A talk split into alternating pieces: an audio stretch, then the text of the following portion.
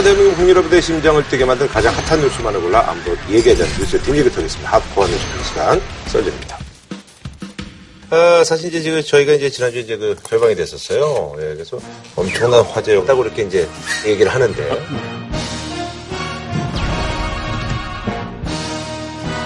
그래서 엄청난 화제여가지고 종종 결방하는 것도 프로그램의 어떤 그 브랜드 같이 도움이 되지 않을까 그런 생각을 해보면서 아, 긍정 마인드. 네네네. 제가 기차 타고 오다가 항의 받았어요. 음.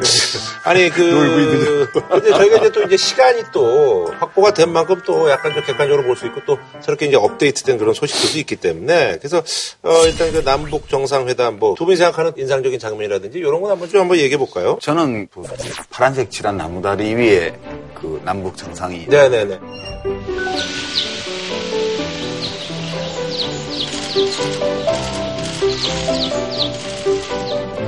그 마- 만남을 이렇게 이름을 지었어요. 소년 가장과 일용직 가장의 만남. 일용직이라면 이제 문재인 대통령 의미하시는 거고 소년 과장은 예. 김정은 위원장. 왜 일용직인데, 근데? 국회에서도 소습하죠, 여당이. 그리고 정책 이슈나 이런 것들도 단기간에 개선하기 어려운 게 많아서 어떤 분들은 문재인 대통령과 청와대가 너무 여론 지지율에 일비한다는 그런 거 지적해야 된다고 말씀하시더라고요. 옳은 지적인데 지금 문재인 대통령 처지가 그럴 처지가 못 된다. 일용직 가장이다. 여당까지 포함해서 하루 벌어 대통령이 하루 먹이는 그 상황이고 저 북쪽은 김정은 위원장이 완전히 엉망이 된 가정경제 이런 거를 껴안고 그냥 팔자 때문에 집권을 하게 된 소년 가장이에요. 그래서 그동안에 동네의 지탄을 받으면서 어렵게 살아왔던 불우한 소년 가장과 그럼 저 살긴 좀 살지만 그래도 하루하루 벌어서 식구들 먹이기가 힘든 일용직 가장이 만나서 앞으로 좀 그래도 덜 불안하게 둘 다 서로 윈윈하면서 살아볼 수 있는 길을 한번 열어보자. 그전 절박해 보이더라고요. 사람들은 새소리 들으면서 그 광경이 평화롭고 따뜻한 광경이라고 얘기를 했는데 저는 보면서 그게 안쓰럽더라고요. 안쓰럽고 좀안돼 보이더라고요. 그 남북 정상이. 또 그런 식으로 지나친가? 어, 뭐 그것도 아주 재밌는 해석인데 이번 이제 그 남북 정상회담을 통해서 누가 제일 이익을 극대화했느냐, 효과를 극대화했느냐. 그거 보면 제가 보기에는 김정한 위원장은 정말 대박을 터트린 남북 정상회담이었다. 왜냐하면 세계에 두 가지를 줬어요. 하나는 희망의 바이러스를 전 세계에 뿌렸어요. 한반도 비핵화 문제가 정말 해결되는가 보다 하는 거.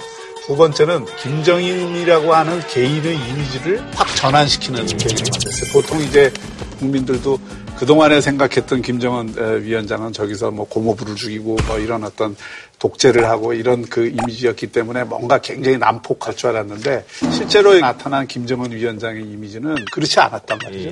그러니까 동네에서 비행 청소년 취급받다가 어 이거 알고 보니까 무지 착하고 나름 뭐 저기 나름 사정이 있었구나. 이- 이- 이미지 전환을 했잖아요. 네네. 근데 아직은 뭐 얻은 것도 없어요. 아직은 아무것도 얻은 것도 없고 그 전에 늘 핵 실험을 하고 뭐 ICBM 발사를 하고 이래서 우리가 이제 썰전에서 맨날 가스통 메고 라이터. 착착 하면서 다니는 걸로. 그러니까 이제 비핵 개방 삼천 이런 정책들이 그전 정부에서 너 그거 팔에 문신 지우고 가스통 내려놓고 오면 밥 줄게. 이렇게 얘기를 하던 거라면 지금 문 대통령이 얘기 좀 해 얘기. 일단 그거 좀 내려놓고 얘기 좀 해. 너뭐 뭐 원하는 게 뭐야 이렇게 대화를 해서 가스통을 저기 안 보이는 데 치워놓고 와서 저기요 저도 가스통 들고 싶어서 든 게 아니고요. 아, 나도 답답한 게 있어서 그랬는데 남은 이제 가스통 다 없앨 수도 있어요. 라고 말을 한 거거든요. 네네. 그리고 이제 저는 이제 하나 더 잘 될지도 모르겠다라는 조심스러운 희망을 가지는 게요. 김정은 위원장이 일정 전체를 다 오픈했어요. 그 전에 김정일 국방위원장이 두 번 정상회담 할 때는 그 어두침침하고 색깔 칙칙한 이상한 초대소 같은 데서 만나가지고 뭐 어색하게 손들고 그랬잖아요. 우리 국민들과 세계인들이 미디어의 창을 통해서 걸러져서 나온 뉴스들만 봤어요. 근데 지금 국민들이 그전에는 북한 김정은 위원장을 안 믿었는데 이번 정상회담이 끝나고 나서 믿게 되었다고 말하는 비율이 반이 넘어요. 굉장히 지혜로운 선택이었어요. 이 얘기는 무슨 뜻이냐 하면 자기로서는 감추고 싶은 것들이 있었을 텐데도 그렇게 걸어서 다니고 다 받아들인 이유가 이 미디어의 창을 안 거치고 세계 시민들한테 보여주고 싶었다고 봐요. 그게 저는 굉장히 좋은 선택이었고 그래서 이 회담에 대해서 이런저런 이념적인 혐의를 씌워서 뭐 친북이다 종북이다 뭘 씌워봤자 안 씌워지는 이유가 시민들이 그걸 다 라이브로 본 거예요, 아, 라이브로. 예. 그러니까 이 미디어를 어떻게 쓰는지에 대해서도 좀 아는 것 같고요. 그, 그, 그게 뭐 북한 입장에서 보면 아주 탁월한 선전선동 에, 기술이죠. 그리고 그건 저는 너무 포장을 한다랄까, 평가를. 그건, 저는 그건 오히려 조금 위험하다는 생각을 음. 잡고 있어요. 그 생방송을 말이죠. 17시간씩 하면서 모든 이, 그, 이 방송이 내보내면 알게 모르게 거기에 빠져들어가요. 정화된다. 네, 그게 근데 정보통신혁명이 좋은 게 그런 거 좋죠. 예, 예. 아니, 난 나쁘다고는 생각 안 하지만 조심해야 될 부분이 있다 이거예요. 그리고 세상의 모든 독재자들은 다 똑똑해요. 다 지성적입니다. 독재자 치고 똑똑하지 않은 독재자 없어요. 그러니까 아, 김정은 보고 굉장히 멍청할 줄 알았는데 지성적이라든지 이런 평가를 한번 보고 하는 거는 굉장히 위험하다. 아니 이거예요. 그거는 원래부터 그 그러니까. 평가가 미디어에서 만든 평가예요. 우리는 김정은을 모르는데 김정은에 대한 온갖 고정관념을 미디어가 우리한테 덮어 씌웠잖아요. 그러니까. 그러니까 우리가 지금 그 생중계에서 본 김정은 위원장이 진짜 김정은인지 그 전에 우리가 미디어를 통해서 듣고 주입받았던 그 김정은이 진짜 김정은인지 아직 잘 몰라요. 지금 보는 과정이에요. 그 김정은이 어떤 김정은이든 그 개인의 특성과 관계없이 그 체제의 본성을 우리가 아직까지는 네네네. 잊지 말아야 됩니다. 그걸 누가 몰라요. 하는 거를 예, 아니 그거 근데 그런 거를 기우라고 그러는 거예요. 아니, 그렇지 않아요. 북한이 독재. 체제고 전체주의 체제라는 걸 모르는 사람이 누가 있어요. 아이. 그러니까 사실 김정은의 진짜 모습이 어떤 건지는 앞으로 어떤 모습을 더 보여줄지를 봐야 알 수 있는 거고 제가 이설전에서 북괴 대변인 소리 들어가면서 일단 얘기를 들어보자. 일단 배고프면 밥을 같이 먹고 밥 먹으면서 얘기를 하면 분위기 좋아지지 않냐. 이렇게 얘기했다가 엄청 욕도 먹고 그랬는데 일단은 김정은 위원장이 이 사람이 개몽군주가 될 가능성이 있기 때문에 주목하는 거지. 그게 아니라면 뭐하러 기대를 하고 희망을 걸겠어요. 그러니까 미디어 효과라는 게 이처럼 극적으로 이 한 사람이나 한 체제에 대한 이미지를 확확 바꿀 수 있다는 것을 이번에 다시 한번 본 거죠. 그러나 그거는 이미지 효과일 그렇죠. 뿐이고 네네. 지금 이번에 그 남북 정상회담 이후에 미국의 전문가들은 한 목소리로 하는 얘기가 있어요. 라이스도 그렇고 뭐 크리스토퍼 힐도 그렇고 남북 관계의 그렇죠. 그 대화론자거든요. 전형적인.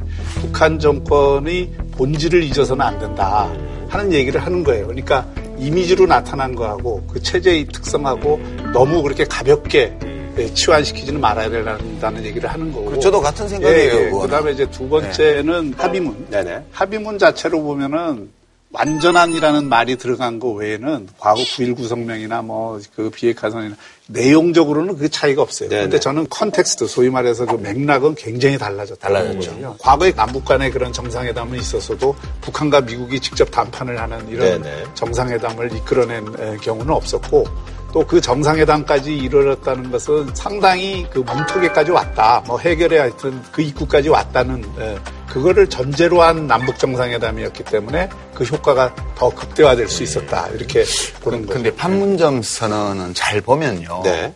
이게 세 토막이에요, 세 토막. 네. 첫 번째는 남북 관계 발전에 관한 거예요. 1번이. 그- 그게 그 전에 6.15나 90년도 남북 기본 합의서 이 내용들이 다 들어가 있어요, 거기에. 14선언까지. 네. 이걸 다 지켜나가면서 우리가 바- 관계를 발전시켜보자. 그런 뜻이에요. 네. 근데 이걸 하는 데는 군사적인 긴장 완화도치, 그 다음에 군사적 신뢰 확보가 꼭 필요하기 음. 네네네. 때문에 큰 2번은 다 군사적인 대화, 그 다음에 상호 도발 금지, 그 다음에 적대 행위를 없애는 거 등등 이 내용이에요, 전부 그래서 다. 확성기 뭐 지금 없애고 뭐 이런 것들. 세 번째가 핵 문제와 관련해서 완전한 비핵화, 한반도의 비핵지대화. 이렇게 해서 여기에 3번에 북미 관계를 암시하는 그런 비핵화 문제가 들어가 있는 거예요. 남북 각자 네. 자기 역할을 다 한다. 이걸 가만히 들여다보면 어, 그 전의 남북 정상 합의와 이 합의의 차이는 딱 한 군데서 생긴 거예요. 핵 미사일이 있다 없다. 그러니까 북한은 지금까지 왜 핵을 만들었냐 하면 없애려고 거예요. 지금 이 스토리대로 진행이 된다면. 그 전에 우리 핵안 만드는 대신에 우리 최대 안전을 줘라고 계속 요구를 했는데 이걸 안 줬단 말이에요. 그러니까, 그래? 그럼 우리 만들 거야. 그래서 핵무기를 다 완성 선언하고 나서 금년에 딱 들어와서 없애는 쪽으로 가는 거예요. 그러니까 결정적인 차이는 북한이 핵을 만들었다는 거예요. 만들었고, 만든 물건을 없애야 되기 때문에 미국 쪽도 이제는 진지하게 평화체제 문제를 생각하게 된 거예요. 그러니까 이 소년 가장이 고생 엄청 했어요. 사실 솔직히. 없는 살림에 핵 만드느라고. 이 대목에서는 제가 보수의 본성을 좀 드러낼 네, 수밖에. 없는데 핵무기를 없애기 위해서 핵, 핵무기를 만들었다 그게 비극이지. 하는 거는 예단이고 핵무기를 가지고 자신들이 원하는 걸 얻기 위해서 핵무기를 만들었다. 이것까지는 제가 인정할 수 있어요. 그리고 지금 달라진 점이 있다면 김정은은 자기 아버지나 할아버지하고는 다른 시대를 열고자 하는 의지는 분명히 보인다. 그렇죠. 예, 그 점이 굉장히 중요한 거예요. 그러니까 보수 쪽에서 비판을 하면서 항상 김정은과 김정일, 김일성은 똑같은데 똑같은 사람들한테 또 똑같이 속는다. 이렇게 얘기하는 거는 지금 현실의 변화를 충분히 반영을 못한 거라고 저는 봐요.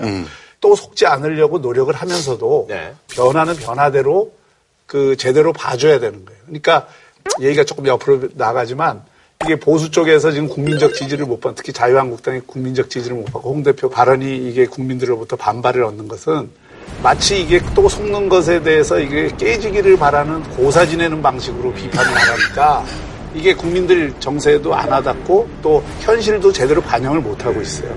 지금 어, 변화의 주- 중요한 변곡점을 만든 거는 사실입니다. 네.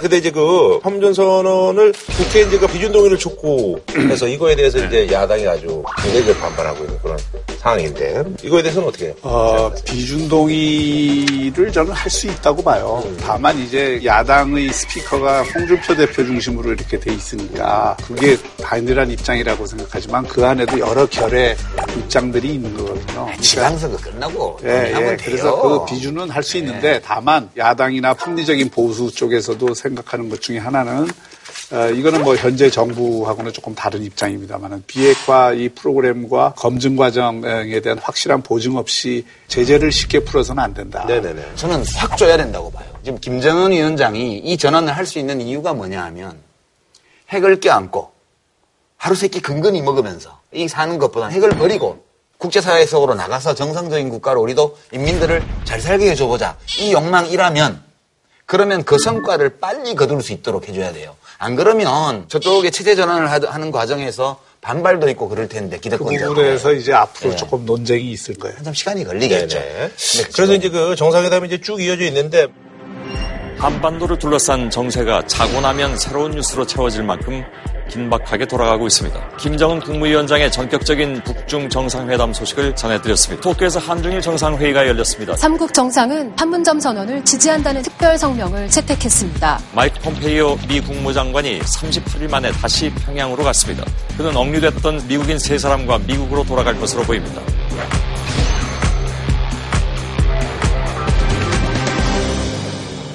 그러니까 아직 북미 회담 일정이 안 나왔어요. 트럼프 대통령이 시- 시간 장소 정해졌다고 말을 하면서 발표는 안 하고 있고 그러니까요. 언론에서는 뭐 판문점이나 평양이나 싱가포르나 뭐 시끄러워요. 네. 이 리얼리티 쇼 진행자 같아요. 트럼프 대통령이. 흔들리는 거예요? 뭔가 하여튼 타이밍을 보고 있는 거죠 지금. 근데 이 흥미로운 게 중국 쪽의 동향이 흥미로워요. 그 왕이 외교부장이 평양을 네, 가서. 예. 그 외무상하고 회담을 하고 김정은 위원장을 만나고 갔는데 중국 언론에서는 웨이보를 통해서 실시간 중계하듯이 막 하는데 북한 쪽 당국에서는 그냥 심도 있는 의견 교환만 했다고 보도를 하고 별 보도를 안 해요. 네. 그리고 이번 판문점 선언에 종전 선언을 3자 또는 4자로 표시를 했어요. 네네. 이게 굳이 해야 된다면 4자로 할 수도 있다 이런 뜻이잖아요. 그럼 1순위인 3자에는 중국이 빠지는 거예요. 네. 종전 선언은. 지금 이런 흐름에다가 일부 언론 보도에 베트남식 얘기를 김정은 위원장이 했다고 그러잖아요. 그러니까 체제는 똑같아요. 공산당 일당 독재. 네. 똑같은데 베트남식하고 중국식의 차이가 뭐냐 하면 베트남은 중국하고 사이가 안 좋아 역사적으로. 그렇죠. 그래서 미국하고 전쟁을 쳤지만 미국의 경제권 속으로 확 들어갔거든요, 베트남이. 네네. 중국에 의존한 게 아니고. 네네. 근데 지금 북한은 지금까지 중국에 전적으로 경제를 의존해 왔어요. 만약 김정은 위원장이 정치적으로는 일당 독재를 하지만 경제적으로는 진짜 제대로 시장 경제를 도입한다면 중국에 붙는 것보다 미국이 주도하는 자본주의 세계에 걸치는 쪽이 얻을 수 있는 경제적 이익이 더 크다. 만약 이런 판단을 해서 지금 일부 언론 보도한 게 사실이라면 중국이 긴장할 수밖에 없고 이런 내용까지 폼페이오 국무장관한테 다 전달이 됐다면 트럼프 대통령은 좋아할 수밖에 없는 거예요, 이게. 그러니까 이제 요것도 하나의 가능한 거예요. 시나리오예요. 예, 예. 그러니까 지금 이제 동북아의 지정학이 돌아온 거거든요. 그렇죠. 그야말로. 그러니까 이제 새로운 이 합종 연행, 새로운 각축 시대가 열릴 가능성이 분명히 있어요. 그 이게 주한미군의 철수를 요구하지 않는 거하고도 관계가 같이 있죠. 연관이 돼 있는 거예요. 그러니까 주한미군의 존재는 물론 북한의 침략에 대한 대응, 대응이라고 하는 그 목표가 일차적이죠. 한미 상호 방위 조약에 들어가 있는 정신이지만 그렇죠. 미국의 전략적인 이익의 측면에서 보면은 중국에 대한 네. 이그 대항 기지가 크기 때문에 중국의 입장에서는 거꾸로 보면 남북 관계가 좋아지고 평화 협정이 체결되고 그러면 눈에 가시 같은 주한미군을 빼는 게 사실 그렇죠. 그들이 얘기하는 이참에. 쌍계 병양의 예. 가장 중요한 목표인데 그걸 주한미군은 그대로 있고 남북 관계는 좋아지고 북한의 미국으로 이그 경사되는 그런 노선을 취한다면 중국 입장에서는 그렇죠. 외- 어, 외양간도 못 고치는 이런 예, 진짜 그 사실인지 아닌지 알 수 없으나 일부 언론에 나오는 베트남 모델에 대한 마음을 먹었다면 그러면 우리가 미국하고 지금 관계 정상화도 하고 수교도 하고 한반도는 평화협정 체결하고 이러면 주한미군이 굳이 우리를 공격할 필요는 없잖아. 그러면 저게 있어야 중국이 자기를 더 소중히 다룰 거 아니에요? 몸값을 올리는 거죠. 저 왕이 부장이 네. 상당히 서운한 대접을 받은 거 비슷하게 돼 있거든요. 그렇죠. 실제 내용은 모르지만 네네. 속 시원한 대답을 못 얻은 거예요. 가서 뭔가 이렇게 이런 문제에 대해서 김정은의 판단을 제대로 들어보려고 했는데 김정은이 좀 이렇게 어, 뭐 음. 어, 무슨 말인지 알았으니까 일단 가 계시면 내가 잘 알아서 하겠습니다. 뭐 이 정도로 그 정도 한것 답변을, 같아. 예, 하고 오니까 네. 조금 이제 열받았겠죠. 음. 그러니까 폼페이오하고 양세스 정치국 상무위원이 통화를 해서 지금 뭐 미국 중국 간에도 무역 전쟁도 일어나고 그렇죠. 있지만 네네. 북한에 대한 회기업이 제거되기 전까지 북한에 대한 제재는 완화시키지 않는다. 아하. 이걸 오히려 중국이. 미국하고 중국하고 합의를 했어요. 네네네. 그러니까 미국의 입장에서는 또 힘을 얻은 달래주게요? 거지. 그렇지. 힘을 얻으니까 북한에 대해서 좀 더 강하게 아. 압박하는 모양을 보이고 거기에 대해서 북한은 심하다. 납작, 납작 엎드리라 그러면은 우리 그것까지는 할 수 없어라고 이제 하는 거예요.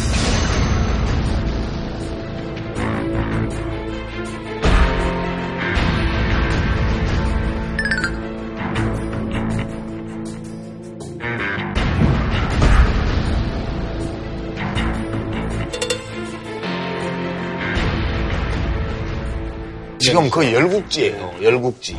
아니면 우리 뭐 삼국시대, 후삼국시대 같은 그런 얘기들이에요, 이게. 지정학이 돌아왔다니까. 한반도가 열강의 각축장이 됐고 남북한의 최고 권력자들이 이 게임을 하기 시작했어요 지금. 그래서 이게 예측하기도 어렵고 그렇긴 한데 흥미진진하긴 해요 지금. 지금 얘기를 들어보니까 중국은 약간 좀 다급해지고 근데 일본은 사실 크게 뭐 할 게 지금 없는 없어요. 상황이고 러시아도 뭐 이제 거기는 번호표 끊고 기다려야 돼요. 일본. 입장에서 제일 예. 우려스러운 건 그거죠. 혹시라도 트럼프 대통령이 김정은 위원장을 만나서 ICBM 정도 해결해주는 수준에서 이게 적당히 타협이 되고 핵 위협이 근원적으로 제어되지 않는 그 상황에 대해서 우려를 하는 거예요. 그리고 그 중거리 우리- 중거리 미사일. 예, 그럼 예. 우리도 뭐 염려되는 그렇죠. 아, 마찬가지예요. 그렇죠. 그러니까 이제 이 문제에 관해서 전제해야 될 것은 전제해야 될 것은 아직 넘어야 될 산이 많다. 우리가 히말라야 등정을 하는데 베이스 캠프까지는 지금 다 모인 거예요. 베이스 캠프에 누구 누구 들어왔냐면 남, 북, 미 3자는 이제 테이블 하나씩 차지했어요 이렇게. 그리고 이제 중국이 들어오려고 그러는데 지금 의자가 3개밖에 없어요. 그래서 번호표에서 대기 번호 1번이야. 그 다음에 러시아하고 일본은 그 뒤순서로 번호표라도 뽑아야 되는데 일본은 지금 번호표도 못 뽑고 있는 거예요. 그러니까 야 번호표라도 줘 막 그러니까 북한 쪽에서 니네 가만히 있어 니네 있다 있다 이렇게 지금 하고 있는 형국이에요.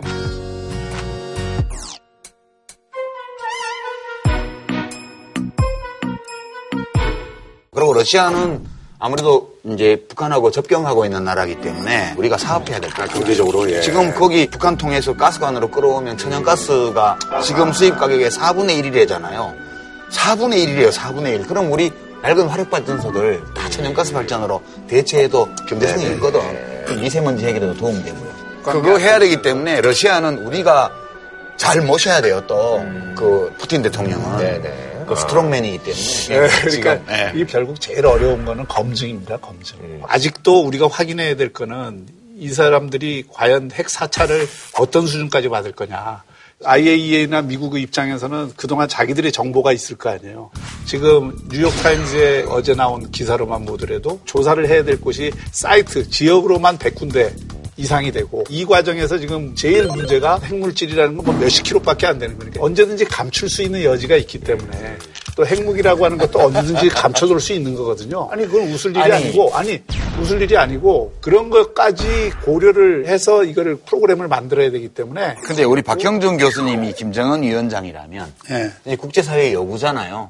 너네 남김없이 숨기지 말고 싹 해야 돼. 또 어떻게 증명할래? 이러면 박 교수님이 김정은 위원장이면 어떤 식으로 하겠어요? 자, 우리가 이렇게 하겠죠. 저 내가 김정은 위원장이 아니기 때문에 아니 그런 아, 그런 진심을 가지고 있는 김정은이라면 한번 감정이입해봐요. 자 이렇게. 이렇게 하겠죠. 이렇게 하겠죠. 지금 두 가지 시나리오가 가능해요.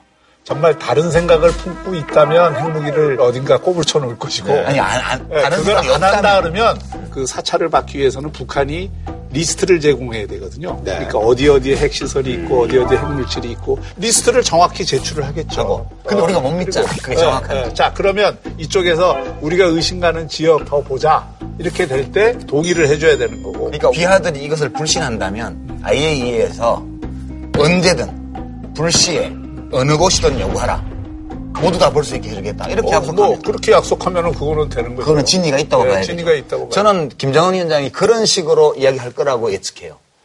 진심이라면 그럴 수밖에 없거든. 저도 만약에 그, 렇게 된다 그러면 어, 정말 그거는 어, 그럼. 믿을 수 있는 거죠. 예, 예. 아니, 우리 그러니까- 북한에서 썰전도 모니터링 한다는 소문이 있더라고. 그래서 우리 만날 길이 없으니까 아, 우리 김정은 위원장이. 이렇게 하면 좋겠다고 지금 내가 얘기하는 거예요. 통전부 동무들이 잘 보고 네. 보고 하시라고. 보, 세요 그러니까 이제 리비아는 핵 포기를 할때 네, 확실하게 내놨다고요. 때. 근데 리비아는 핵무기를 갖고 있지 않았어요. 사실상. 그렇지. 어, 그 다음에 남아프리카 공화국이 처음 핵무기를 포기한 적이 있었는데 그거는 러시아 위협이 없어지면서 그 핵무기의 필요성이 없어졌기 때문에 한 건데 지금 북한은 핵무기를 엄청나게 갖고 있는 나라가 핵무기를 완전히 포기하는 첫 번째 사례거든 이게. 그러니까 가만히 생각을 해보면 이 일이 여기까지 진행됐다는 거는 이미 남북미 3자 사이에 공감대가 어느 정도 있다는 얘기고요. 문재인 대통령이 김정은 위원장을 뭘 가지고 설득을 했을까? 그저 좋은 얘기 한다고 설득되지는 않을 거예요. 그러니까 저는 남북 정상회담의 가장 중요한 테마는 김정은 위원장이 체제 전환을 할 의사를 가지고 있다는 전제가 있어야 되고요. 그게 없으면 대화 안 돼요. 그렇죠. 예. 두 번째는 문 대통령이 이 체제 전환이 안전하고 신속하고 효율적으로 될 수 있도록 우리가 힘을 보태줄게. 우리를 믿어봐요. 라고 말했을 거고 트럼프 대통령은 지금 노벨상에도 꽂혀 있죠. I remember, you know, it was very rough three, four months ago.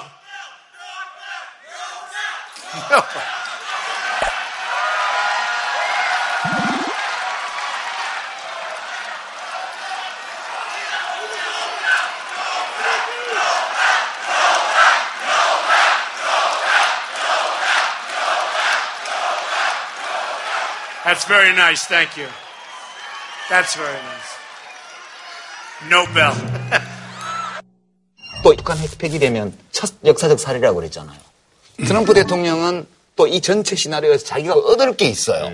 그러니까 이게 이게 지금 이 어려운 합의가 된다는 거는 우리가 보통 평론을 하면서 생각할 수 있는 범위를 넘어서는 어떤 것이 없이는 지금 현재 이 시점까지도 못 왔고 북미 정상회담도 잘 되기 어려울래요 봐요. 그래서 저는 며칠 더 봐야 되겠지만 만약 북미 정상이 만난다면 만나는 순간 이 문제들은 이미 해결되어 있을 거라고 보고요. 네네네. 이 시나리오가 아니면 지금 벌어지는 상황을 설명할 수가 설명할 수가 얘기죠. 없어요. 저는 우리 유 작가님 공상인데. 유 작가님 공상이 아니라 그게 현실화됐으면 제일 좋겠어요. 네. 그렇게 전에도 그. 말씀하셨어요. 네, 그리고 그게 대박 시나리오라니까. 북한이 지금 이 썰전을 보고 제발 좀 그렇게 했으면 좋겠어요. 그 통전부 동무들 보고 좀 네. 잘 썼으면 좋겠어. 네 네. 알겠습니다. 아, 그럼 뭐 이제 뭐, 이 정도만 하고. 예. 아, 진짜 오늘 얘기 많이 네. 했다. 우리 2주일 동안 밀린 얘기들인데. 예, 이제 뭐 지방선거 좀 얘기를 좀 해야 될 것 같은데요. 일단은 그, 한국당 이제 김성태 원내대표가 이제 드루킹 특검 요구하면서 이제 단신 농성 벌이던 중에 30대 초반의 남성한테 이제 턱을 가격당해서 자유한국당 김성태 원내대표가 단식 농성장을 나와 국회의사당 계단을 올라갑니다. 한 남성이 다가와 인사를 하더니 갑자기 김 원내대표 얼굴 쪽을 가격합니다. 경찰 조사 결과 김 씨는 애초 홍준표 자유한국당 대표를 폭행하려고 계획한 것으로 파악됐습니다. 남북 정상회담을 정치쇼라고 비방하는 것을 보고 화가 났다는 겁니다. 자유한국당은 이제 단식 그만하시고 마음을 잘 추스리 가지고 대한민국을 위해서 좀 노력을 해주시길 바랍니다. 지방선거를 지금 임하는 야당의 입장은 참그 어려워요. 그 곤혹스럽고 그- 어려울 것 것 같아요. 같아요. 네. 그러니까 지금 뭐 불꽃놀이 크게 벌어지고 있는데 개인이 북출 쏜다고 해서 그게 빛을 발하는 것도 아니고 네네네. 야권이 이제 전략을 잘못 정했다고 그래야 되냐? 그러니까 이제 상대방이 유리한 이슈는 이슈로 만들지 말아야 되거든요. 이게 지금 남북 정상회담이라는 호재를 여권이 만났는데 이거를 이슈로 만들어 주면 줄수록 손해예요. 그러니까 박수도 하나 쳐주고 그냥 어 그러니까 잘했어 어, 정도. 어. 그 우리가 불안하긴 한데 그래도 뭐 잘 해보겠다니까 뭐 정말 잘 됐으면 우리도 좋겠어요. 저는 이렇게 해주고 제가 만약에 그 홍준표 대표였다면 이렇게 얘기를 하겠어요. 남북 정상회담 이번에 굉장히 좋은 계기다. 북미 정상회담까지 이거를 전부 이 성공을 해서 북한의 비핵화를 반드시 그 이뤄라 이번에. 그러나 북한을 너무 믿지는 마라. 우리 과거 경험들이 많이 있다. 이러이러한 것들을 반드시 따져봐야 되고 신중하게 해야 된다.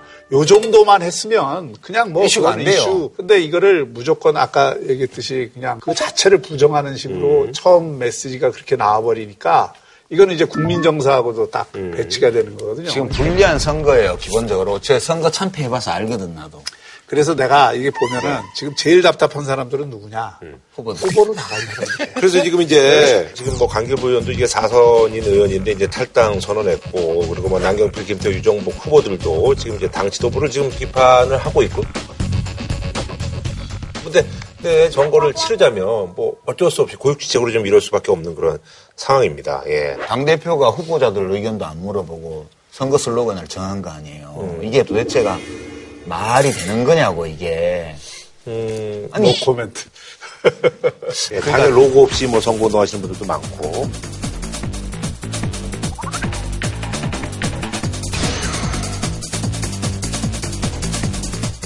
그때랑 비슷할 거야. 제가 겪어본 제일 처참한 선거가 2007년 대통령 선거였어요. 음, 이제 지난번 대선 이전까지 530만 표 차이니까 제일 큰 차이로 졌고 보수 후보가 둘이 나왔는데 이회창 후보하고 합이 65%가 됐잖아요. 그러니까 그 선거는 이 진보개혁 진영이 완전 완패하는 선거라는 네네네. 것이 뻔했어요. 그때 제가 선대위 회의하면서 그 얘기했다가 욕 되게 먹었거든요. 이번 선거 집니다. 근데 질 때 잘 져야 됩니다. 유도 선수도 한 번 기술 걸려서 공중에 몸이 떴으면 한판 패할 때는 낙법을 써서 다치지 말아야 그 다음 대회에도 나가지 않습니까? 지금 우리가 네가티브 캠페인으로 일관하고 있는 거는 100%질 뿐만 아니라 처참하게 지고 망신당하고 지고 재기도 어렵습니다. 그 얘기 했다가 막 패배주의자부터 시작해서 막 온갖 욕을 먹고 제가 회의장에서 쫓겨났는데요. 지금 야당이 하는 게 딱 그거예요. 이렇게 지면 회복도 잘 못해요. 저도 그런 경험인데 제가 2004년에 장애의 그 전략을 짜는 일을 했는데 그때 탄핵하면 안 된다고 네. 그 주장을 굉장히 했는데 그게 위에서 결정이 되고 탄핵이 됐잖아요. 노무현 대통령 탄핵 전에 지역에 나가면 아다 수고한다 그러고 잘 됐다 그러고 그러는데 탄핵 일어난 다음에 딱 나가니까 정말 이게 아무도 악수를 안 받아줘요. 니들이 뭔데? 네. 그리고 막 이 욕하고 막 난리가 났어. 그래, 이거 도저히 선거를 치를 수가 없는 거예요. 그 선거는 진짜 그대로 만약에 그 상황에서 반전의 계기가 없었으면은 아마 그 당시 열린 우리당이 200석 이상 했을 거예요. 그랬을지도 몰라요. 네, 그런데 이제 그때 야당이 천막강사 치고. 봐주세요 하고 뭐이저 대통령. 마침 또 이게 그. 그 당시 예. 여당이 노인 폄훼 발언 뭐 이런 실수도 하면서 여론이 그나마 조금 반전이 돼서 120몇 석인가 120몇 석이라도 얻었다고요. 그러니까 지금 상황이 그 탄핵 국면하고 비슷해. 그러면 국민들 입장에서는 야당이 뭘로 고소하느냐? 그동안 했던 것에 대해서 반성과 참여를 하는 모습도 보여주고 그리고 실제로 정말 낮은 자세로 하는 모습들을 보여야 되거든요. 단합하고 그러니까, 야당이 예, 예. 내부적으로 단합하고 그리고 이제 되는데. 그런 어떤 과정에서 무조건 각을 세운다고 지금 좋은 게 아니거든요. 그렇지. 자, 저 사람들도 그래도 반성도 하고 노력도 많이 하는데 너무 이쪽으로 기울면 그것도 안 좋은 거 아닌가? 너무 한쪽으로 지방선거가 전부 여당이 이기면은 이게 민주주의에 도움이 안 된다. 네. 그러니까 그 당시 2004년 선거에서 견- 견제 심리가. 바로 그걸 했거든요. 이대로 가면은 여당이 마음대로 하는 여당 독재 세상이 온다. 그렇지. 개헌도 지들 마음대로 하고 다 할 거다.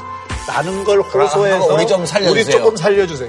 그렇게 갖고 사실은 참 이렇게 어려운 좀- 얘기인데. 아니 근데 해야 돼요, 그거를. 선거를 앞두고 못할 게 뭐 있습니다. 근데 지금은 아니 근데 여태까지 계속 큰 소리에다가 갑자기 뭐 불상 모드로 가면 아, 그러니까 아유, 이미 지금은요. 뭐 지금은. 이제 지금 박 교수님이 정확하게 지적을 하셨는데 동정의 여지가 없는 거예요. 안에서 자기들끼리 싸우고 뭐 평화 의원은 당 대표 보고 입 다물라 그러고 당신이 비키라 그러고 뭐 너 그거 떠들지 말고 조용히 나가라 그러고 막 탈당하고 그러고는 여권을 향해서는 뭐 국민들을 속이고 있다는 둥 국민을 바보 취급하는 은사들을 하고 있어요. 그러니까 국민들 입장에서 유권자 입장에서 보게 되면 아 이거 한쪽으로 너무 쏠리면 좀 그것도 부작용이 있을 텐데 그래도 좀 봐줘야 되지 않나 이런 생각을 하는 게 아니고 쟤들 싹 망해야 돼 라는 감정이 들게끔 만들고 있잖아요 지금. 근데 싹 망하면은 그건 바람직한 건 아니고 아니지. 그 네. 왜, 왜? 어떤 말씀? 너무 좀 아, 진짜 야당이 불쌍해서. 음. 그렇게 특히 지방선거잖아요. 이게 지방선거인데 안타까운 거는 그 지방에 적합한 지도자를 제대로 좀 뽑아내는 그러려면은 아무리 정당 구도라고 하더라도 좀 인물 경쟁도 되고 그 안에서의 어떤 정책 경쟁도 좀 되는 이런 선거 환경이 좀 만들어져야 되는데 지금은 이게 지방선거인데 거의 대통령 선거 비슷하게 지금 가고 있잖아요. 네네네. 후보는 안 보이고 구도하고 이슈가 압도하는 선거 국면이에요. 근데 이게 야당이 여기서 빠져나와야 되는데 계속 야당의 선거운동 패턴이 이 구도와 이슈가 주도하는 선거의 구조를 더 강화시켜주는 쪽으로 지금 작용하고 있어서 여당이 표정 관리하고 있지 뭐 지금. 아니 근데 저기 드루킹 특검 문제 그래서 지금 안 받으면은 뭐 이제 올 국회도 이제 뭐 우리는 뭐 안 하겠다 뭐 네, 뭐 5월 국회 뭐 어차피 안 돼요. 제가 보기에는 지방선거나 끝나야 뭐 음. 국회 소집할까. 뭐 이번에 그 드루킹 같은 경우에는 뭐 진짜 자신이 있다면 제가 지난번에 얘기했죠. 특검 받는 게 뭐 그렇게 큰 문제 아닐 것 같아요. 만약에 그걸 대가로 해서 다른 문제들을 좀 풀 수 있다면. 아니 근데 아무것도 안 준대요. 뭐 추경이고 뭐고 안 준다는 아, 거할 아니야 수는 지금. 없다. 그러니까 추경은 조건 없는 추경은 올해는 조금 힘들 그러니까. 조건 없는 드루킹 특검 수용이라는 말은 드루킹 특검만 수용하고 나머지 니들이 하자는 건 나 안 해라는 의사 표시여서 그렇게 걸고 있는 한은 지금 국회 열리기 어려워요. 그러니까 지금 새로 이제 원내대표가 선출이 되잖아요. 여당도. 그러니까 그래도 뭐 선거전인데 뭐 곧. 그러니까 선출되고 하면 아, 예. 에이 틀렸어.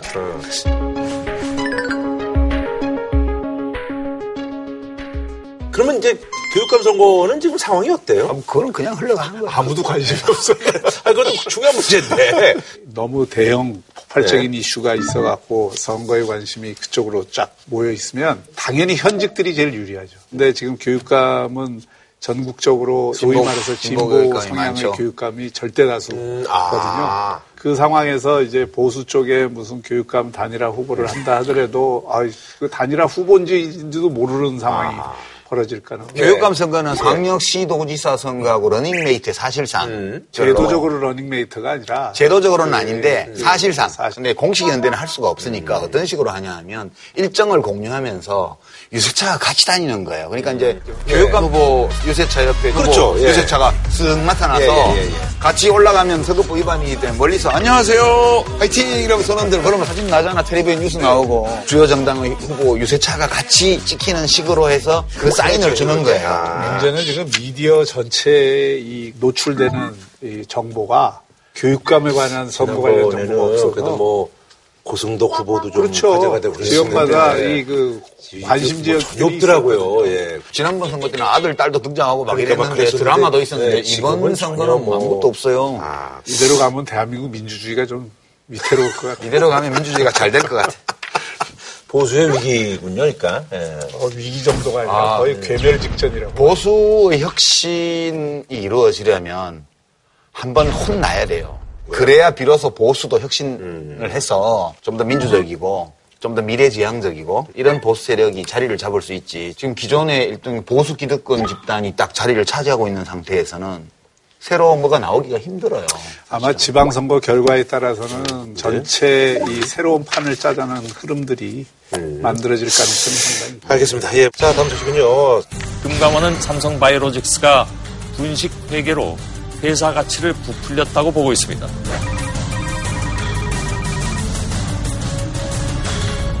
삼성 바이오 측은 종속회사였던 바이오 에피스를 관계회사로 바꿨고 시장가인 4조 8천억 원으로 평가했습니다.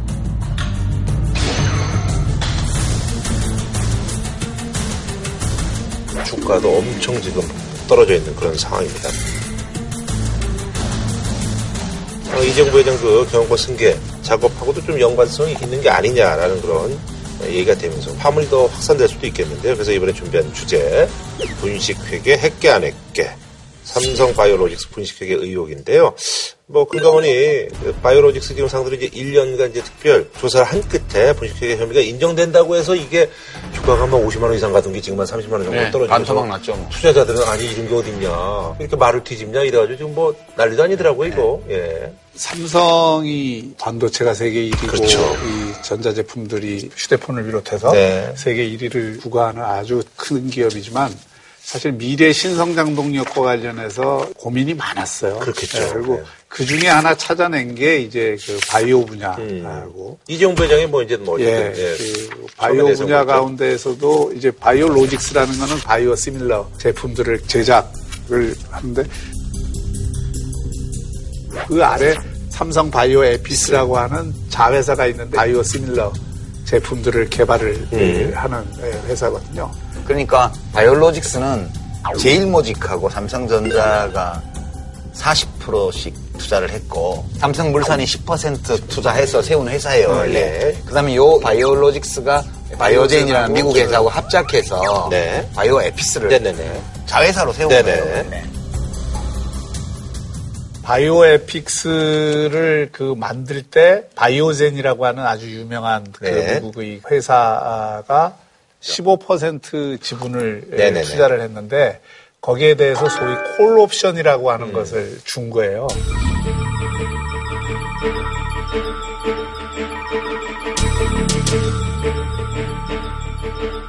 그쪽에다 이제 미끼를 그렇게 준 거죠. 그렇죠. 예. 콜 옵션이라는 회사 잘 되면 반 가져가. 네, 그리고 이제 그 행사 가격으로 주식을 발행을 해서 음. 그게 이제 자신들이 49.9%까지 네. 예, 그 주식을 살 수 있도록 하는 옵션을 네. 준 거죠. 그러니까 그러면 바이오젠은 언제든지 자기들이 예, 가장 그 시세 차익을 볼 수 있는 네. 그런 어떤 콜 옵션을 행사를 할 수가 있거든요. 네. 아, 복잡해. 복잡하긴 복잡해. 이게 좀 내가 쉽게 설명해 볼게. 예. 좀 쉽게 설명. 그러니까 이제 구라시가 네네네. 삼성 바이오로직스예요. 네, 바이오로직스에. 내가 이제 바이오젠이야, 바이오젠. 그 얘가 바이오 에픽스예요. 네네네. 이제 우리 둘이 손잡고 돈은 여기서 많이 내고 바이오로직스가 한 85% 내고 내가 15%만 내고 근데 나는 유명한 회사고 그렇죠. 기술도 있어. 네. 야, 얘 키워가지고 얘가 뜨면 같이 놀아 먹자 이거죠. 같이 놀아 먹자. 네. 그때 너 절반에서 마이너스 하나 해서 49.9% 네. 이제 주식을 살 수 있는 권한을 줄게. 늦게 돈 내고 사는 거죠. 이렇게 계약을 해서 이 회사를 세워놨어요. 어, 그런데 구라시가 바이오로직스인데 계속 적자를 내는 거 해마다. 음, 네네네. 근데 어느 날 갑자기 몇조 원 흑자가 돼버린 거예요. 1조가 이게. 넘는 거. 예. 예. 1조 몇천억 음. 흑자가 나버렸어요. 왜 났냐 봤더니 얘 때문에 난 거야. 얘가 갑자기 몸값이 확 올라갔는데 네네네. 왜 올라갔지 이렇게 봤더니 얘가 내년도에 뭐 유럽에서 뭐 하나 바이오 시밀러 인가를 받는다는 네네네. 그런 호재가 있어. 음. 얘가 몸값이 막 올라가는 거야. 음. 그러니까 내가 이거 얘 몸값 올라가네? 그러면 콜옵션. 을 행사해가지고 어, 내가 49.9%까지 가지 려고 하는 것 같다고 너가 얘기하는 거야. 사람들한테.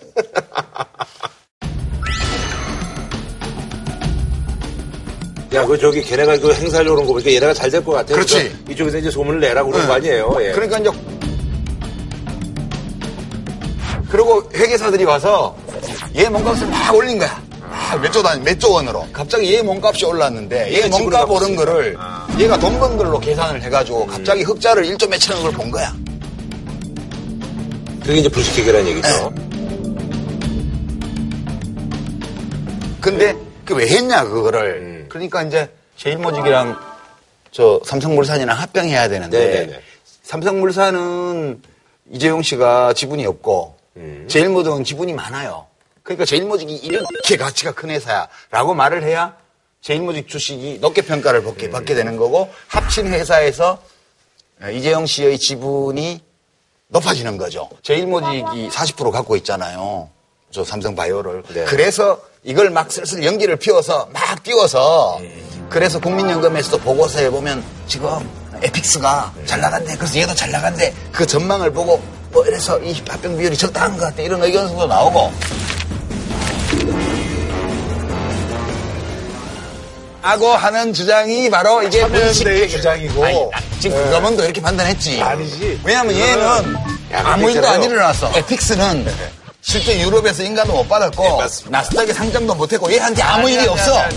그- 아무 일이 그 없었지. 내가 콜 옵션을 행사하지도 아, 않았어. 이 중요한 거는 이거는 분식 회계를 통한 사기 사건은 아니에요. 회계 처리 기준을 이걸 적용할 수 있느냐 없느냐의 문제라고. 시각의 차이라는 그렇죠. 거죠. 기업이 그 불법을 저지르지 않는 이상 자신의 회계 처리를 자신의 기업 경영에 유리하게 하는 거는 그 문제가 될 게 없는 거예요. 그렇지 유리하게는 할 수 있지. 그러니까 아니 유리하게 할 수 있죠. 그런데 지금 이게 지배 에, 주주는 자기 소유권을 보호하기 위해서 자회사를 관계회사로 이, 그, 변화시킬 수 있다는 게 국제회계 기준에 그, 어, 맞는 얘기예요. 그래서 이제 바이오 어, 그 에픽스를 바이오 로직스가 2015년에 관계회사로 이거를 바꾼 거죠. 자회사에서 관계회사로 바뀌면 뭐가 달라지냐면 자회사일 때는 장부 가격으로 그렇죠. 이게 그 기록이 되니까 3천억 가치밖에 안 되는데 원래 돈 3,300억 넣었으니까. 예, 예. 근데 이게 시장 가격으로 되면 성장하는 기업이고 앞으로 미래 전망이 높기 때문에 4조짜리가 돼버린다고. 바이오 에피스가. 네, 바이오에피스. 그러니까 이거를 장부 가격으로 그 반영을 하는 게 아니라 시장 가격으로 반영을 했기 때문에 장부상의 이익이 엄청나게 난 거죠. 네네, 그렇죠. 근데 그게 이제 하나고. 그게- 그건 합법적인 게 아니에요. 아니 그렇지 않죠. 삼성은 그 바꾼 명분이 지금 바이오젠이 콜옵션을 행사하려고 한다. 그러니까 지금 관계회사로 바꾸겠다. 그거를 국제 회계 기준에 맞춰서 음. 그렇게 한 거다. 박 교수님 말씀에 동의할 수 네, 있는 건 네, 하나의 전제만 있으면 동의돼요. 네, 네. 만약 미국에서 바이오젠이 콜옵션을 행사하려고 했다면 관계회사가 되니까 그 변경할 수 있어요. 근데 콜옵션 행사를 안 했거든. 아니 하지도 않은 콜옵션 행사를 할 걸로 예측된다는 근데 이유로 이제 그게 바로 이미 국제 회계 돼? 처리 기준의 해석 문제인데 이 문제를 이렇게 처리하는 데에도 당시 회계법인들이 다 공증을 해갖고 이렇게 한 거거든요. 삼성 입장에서는. 요건 냄새가 제가- 너무 많이 나. 제가 문제를 삼고자 하는 거는 금감원이 그 당시에는 이게 문제가 없다라고 회신을 받았다는 거고. 잘 알아보고 해라 그렇게 배신을 그러니까. 금감원, 금감원. 원론적인. 얘기했다는 얘기죠. 원론적인 얘기죠. 금감원이 문제가 없는 것으로 회신을 한 건 틀림이 없어요. 아니, 문제가 없는 것으로 해석할 수 있는 소지가 있는 회신을 한 거지. 그리고 콜옵션 행사해 주세요라고 요청한 것도 바이오젠에다가 삼성 바이오로직스 쪽에서 야, 야, 이 콜옵션 신청한다고 액션 좀 해. 이런 식으로 한 거고 실제로 콜옵션 행사하지도 않았고요. 에피스한테 아무 일도 안 일어났어. 일어난 일이 아무것도 없는데 삼성 바이오로직스 주가만 엄청 뛴 거예요. 자, 근데 그러니까 이게- 그 문제에 관해서도 당시에 바이오로직스가 나스닥에 상장을 하려고, 하려고. 했지. 하려고 했는데 안 됐죠. 그 나스닥 상장을 안 한 이유도 거래소 측과 당시 금융위원회 쪽에서 앞으로 유망한 기업을 나스닥에 상장을 할게 아니라 한국 거래소에 상장을 해라 해서 코스피에 상장을 이제 삼성의. 입장이라는 얘기죠. 예, 예. 그러니까 이제 에이, 나스닥에 상장할 수 있으면 거기 상장했지 왜 한국 거래소에 해요? 비즈니스 하는 사람들이 바보들이에요? 나스닥 상장이 될 것 같으면 미쳤어요 한국 거래소에 하게 그것도 하지 우리 유시민 작가님 말이 되는 얘기를 해야지 그거를 작가님이 생각하는 그 냄새 나는 거는 뭐예요? 냄새가 너무 많이 무슨 나 냄새가 난다는 거예요? 왜냐하면 복제약 바이오시밀러 그것도 뭐 정체도 불분 하나 냈다고 기업 가치가 그렇게 10배씩 뛰는 일도 있을 수 없고요. 그러니까 이거는 제일모직의 덩치를 키우기 위해서 그러니까 이제 삼성 이재용 씨의 경영권 승계와 관련해서 포커스 그쪽에 이제 보시는군요. 근데 거, 그것도 거 기로 연결이 다 될 수만 안 그러면 동기가 없어. 그것도 시점이 맞아야 되는데 저도 뭐 그런 의심이 합리적 의심인지 들여다봤어요. 봤는데 분식 회계 문제는 2015년 말에 이루어진 거잖아요. 그런데 2015년 7월에 이미 제일모직과 삼성물산 합병 먼저 됐죠. 그리고 주식 비율이 결정이 됐잖아요 그때. 근데 그때 이미 근데- 피웠다니까 이거를. 그래서 국민연금 보고서에 그게 아니, 그러니까 나와요. 그런 식으로 의심하기 시작하면 모든 게 음모가 되지. 아니 뭐 근데- 드루킹은 그렇게 의심 잘하시더니 이거 왜 의심 안 해요? 아니 그러니까 의심을 이것도 합리적인 의심이지. 그러니까 봐. 그래서 자, 오케이. 드루킹 특검 받고, 삼성 바이오로직스 금감원 조사하고, 검찰 수사 받고, 음, 네네. 그러니까 이게 일단 시점이 과거와 미래를 거꾸로 지금 갖다 붙이는 거거든요. 삼성은 못할 일이 없어. 그러니까 이렇게 진짜 얘기를 하니까 삼성 죽이기라는 얘기가 나오는 거예요. 삼성 쪽, 삼성을 왜 죽여요? 삼성은 뭐, 이재용 부회장이 감옥에 있는 동안 순이익도 더 늘었고, 주가도 더 올랐던데 뭘? 그리고 문제 제기를 하고 싶은 거는 금융감독 기관이잖아요. 금감원이. 일을 똑바로 못한 거지. 지금 이 사태가 여기까지 온 데에는 지금 금융감독 기관의 책임 문제를 배제할 수 없잖아요. 그거 책임져야 돼요. 네, 금융감독 기관이면 2016년 이때 이 그 회계 처리 과정에서 기준을 위반한 혐의가 있다고 생각이 되면 경고를 하고 그때 그 문제에 대해서 바로잡을 것을 요구를 했어야 돼요. 그리고 아니면 그 당시 직접 뭐 이렇게 조사를 한다든지 그래야 되는데 그때는 회신 처리를 분명히 문제 없는 것으로 다 얘기를 했고 그랬는데 지금 이게 기준이 바뀌었다고 하니까 그때는 맞고 지금은 틀리다가 된 거거든요. 국가기관이 신뢰성이 이게 사실은 다 추락하는 거예요. 그리고 기업들이 그런 식으로 그 일을 하면은 어떻게 불확실성을 극복을 하면서 일을 하겠어요. 기업들이 법 좀 지키면서 해야 돼요. 아, 그건 당연한 얘기고. 기업하기 좋은 나라 이렇게 말하지 말고 제발 좀 지탄 안 받게 법 좀 지키면서 하면 좋죠. 이거 뭐 아니 회계 처리를 실제로 콜옵션 행사하고 나서 관계회사로 바꿨으면 됐잖아요. 근데 왜 콜옵션 행사도 안 했는데 해달라고 얘기해놓고 그걸 자기 마음대로 관계회사로 바꿔갖고 그렇게 하냐고요. 그러니까 그게 문제인 거죠. 지금 콜옵션 행사 가능성이 있느냐 여부는 사실관계를 더 파악해내야 되는 거고 지금 이제 정보가 충분히 공개가 되지 않은 상태에서 우리가 얘기를 하는 게 조금 나중에 행정소송까지 갈 거예요. 위험은 있는데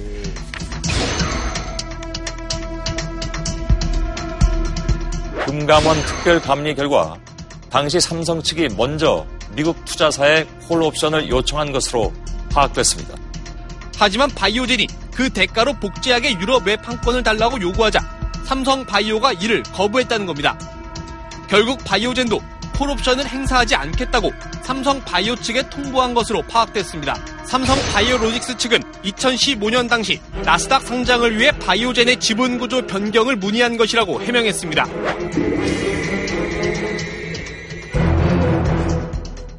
하나 제가 네. 문제 제기를 더하면 그 금융감독원이 오해를 살 행동을 하는 게 이게 금융위원회에서 최종 결정되는 거 아니에요. 그죠? 네네. 금융위원회에서 심의를 거쳐서 최종 결정이 되는 건데 휴일날 갑자기 보도자료를 뿌려갖고 이걸 음. 전부 공개를 해서 주식이 왜 떨어졌어요? 그것 때문에 그냥 주식이 폭락을 음. 하고 2만여 명 되는 개미들이 피해를 본 거 아니에요. 그래서 장중 발표하는 것보다 좀 낫죠. 그렇게 변명할 아니, 월요일 아침 9시에 그런, 봐. 그런 변명. 어찌돼? 아니 그걸 왜 금감원이 해? 금감원은 그냥 자료 넘겨주고 있으면 되지. 금융감독위원회가 최종 결과를 발표하는. 금감원에서 공개 안 하면 감춘게 되고요. 공개하면 이렇게 욕을 먹어요. 그러니까 어차피 과거에 잘못 처리했기 때문에 일어나 저러나 욕 먹는 건 어쩔 수 없는 거고 제 경험으로 말씀을 드리면 금감원에서 이 회의를 해가지고 금융위에 이 안건을 올립시다라고 결정하잖아요. 30분 안에 업계에 다 들어가요. 그게 우리 대한민국이에요. 그러면 업계에서 이거 올라간다는 거 아는 사람들은 월요일 날 장 열리자마자 다 빨아치운다고요. 그러면 그 개미들은 모르고 주가 좀 내렸는데 사놔야겠다. 이렇게 돼서 2차 피해가 또 생긴다니까요. 저는 미리 발표한 거는 잘했다고 봐요. 아니 근데 그 로직스 있잖아요. 뭐 일각에서는 야 이러다가 뭐 상패 가능성도 있는 거 아니냐 이렇게. 그럴 위험도 있죠. 근데 이게 사실은 여기가 시총이 지금 얼마고 근데 이렇게 되면은 너무 쉽게들 얘기하는데 네. 이게 만약에 진짜 불법이 있다고 불법에 맞는 조치를 해야 된다고 봐요. 그건 뭐 틀림없는데 그걸 미리 예단을 해갖고 상패까지 거론이 되면 이게 주식에 지금 미치는 효과가 지금 어떻게 그러니까. 되겠어요? 주식시장에 미치는 그 효과. 법대로 해야죠. 아니 그 상패까지 갈 사안은 제가 보기에는 아닌 것 아. 그건 뭐 미리 기다 아니다 말할 수는 없고 근데 거기 지금 가장 중요한 제품들을 그 국내에서도 승인을 받았고 유럽에서도 승인을 받았잖아요. 그랬기 때문에 그런 정보가 있기 때문에 사실 주식 가치가 오르고 거기에 따른 어떤 시장 에, 평가가 높아진 거 아니겠어요? 그러니까 바이오시밀러 분야는 분명히 에, 신산업 분야가 맞고 그쵸, 예. 앞으로 굉장히 그 유망한 분야죠. 근데 이 삼성 바이오로직스가 네네네. 괜찮은 회사였으면 좋겠어요, 저는. 그냥 뭐 이재용 씨가 폼 잡으려고 만든 회사가 아니고 진짜 이 뭐가 있는 회사 하면 좋겠어. 바이오 에픽스도 네. 지금 바이오 시밀러 만든 게 실제 시장성이 있고 그랬으면 좋겠어요. 그러면 일시적으로 이것 때문에 주가가 출렁인다 하더라도 이 회사의 미래 가치나 이런 것들이 좋은 평가를 받을 수 있다면 뭐 상장 폐지가 되거나 그러지 않겠죠. 그러니까 삼성이 주력 산업을 앞으로 바이오 쪽으로 잡았다라는 보도들이 엄청나게 많았고 그리고 제일모직하고 삼성전자가 투자해서 만든 회사이기 때문에 그 공신력을 믿고 소액 투자자들이 들어왔던 거거든요. 그러니까 그 명성에 걸맞는 내용을 갖춘 회사였으면 좋겠다. 지금 제가 판단을 못 하겠으니까 그런 생각. 알겠습니다. 김기식 그 낙마 이후에 윤석헌 지금 임명되신 아, 사실 이제 지난번에 이제 그 문재인 대통령의 고민이 사실 이제 이제 문 대통령의 고민은 제가 지금 추측한 데는 어디서 더 독한 친구를 데리고 오지. 아, 그거예요, 지금. 뭐 그분에 해당되는 건가요? 예. 그분을 상정한 거였어요 그때. 아니요. 저는 분이? 딴 사람 생각했는데. 아, 누구예요? 아, 그건 말 못하겠고.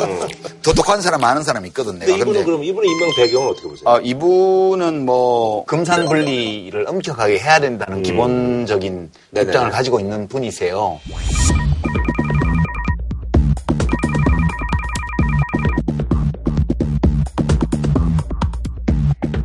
과거에 이렇게 금융위원회를 설치하는 거에 대해서도 산업진흥 기능이랑 감독 이 기능이랑 이렇게 합쳐갖고 하나로 해놓으면 문제 생긴다고 해서 되게 비판도 했던 분이고요. 그러니까 결국은 정부 당국의 금융 감독을 매우 촘촘하게 강력하게 해야 된다는 학술적 입장을 가진 분이세요.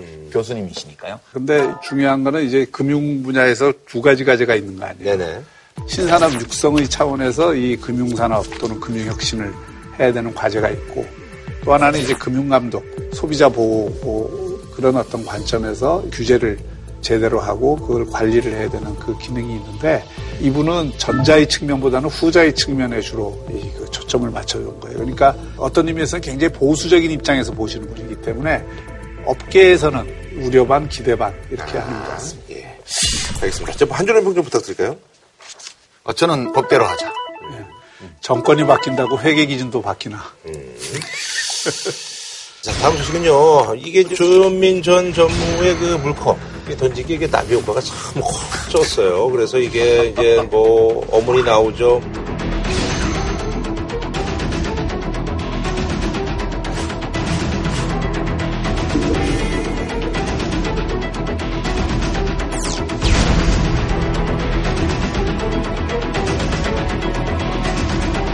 밀수 탈세 의혹해서 이제 총수 일가 뭐 그래서 지금 사회적인 파장이 커지고 있습니다.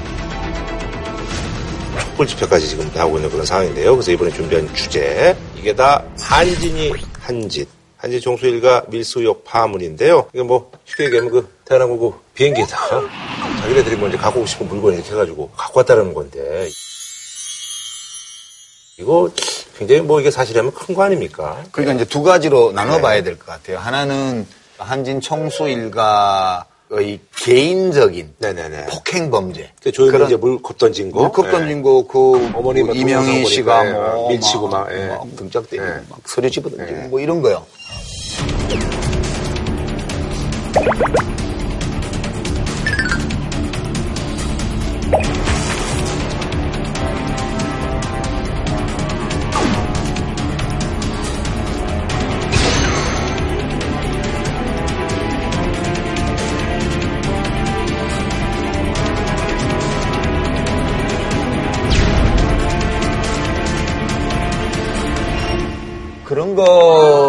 개인 범죄예요. 그냥 누가 했든지 다 똑같이 음. 그렇죠, 그렇죠. 쳐버리는. 예. 두 번째는 아무나 할 수 없는 범죄. 음. 그러니까 항공사의 오너 대주주이기 때문에 할 수 있는 범죄. 그게 이제 밀수, 탈세, 횡령, 배임 이런 거하고 다 관련된 거예요. 그 두 개로 좀 나눠서 네네네. 앞부분은 뭐 별로 사실 할 말이 없지 않아요? 뭐라고 평해야 돼요? 근데 저는 이제 이런 것 같아요. 이번에 한진 사태를 보면 첫 번째는 기업을 자기 소유물로 알아요. 개인 소유물. 두 번째는 이게 근로자를 하인 취급하는 이 그 의식. 그게 이제 어디에서 드러나냐면 이번에 회장 부인이 공사장 현장에서 사람들을 대하는 태도를 보면 그게 사람과 사람의 관계에서 존중을 하는 그런 태도가 아니잖아요. 내 마음대로 이게 해도 된다는 태도에서 그게 나오는 거지. 그러니까 막 밀치고 자기 분을 못 이겨갖고 이렇게 하고 이런 게 대부분의 기업이 그런 건 아니지만 일부 기업에 아직 강하게 남아있는. 어, 아니 뭐 저는 그 문제는 기업과 상관없이 그래서 일종의 중독 증상이라고 봐요.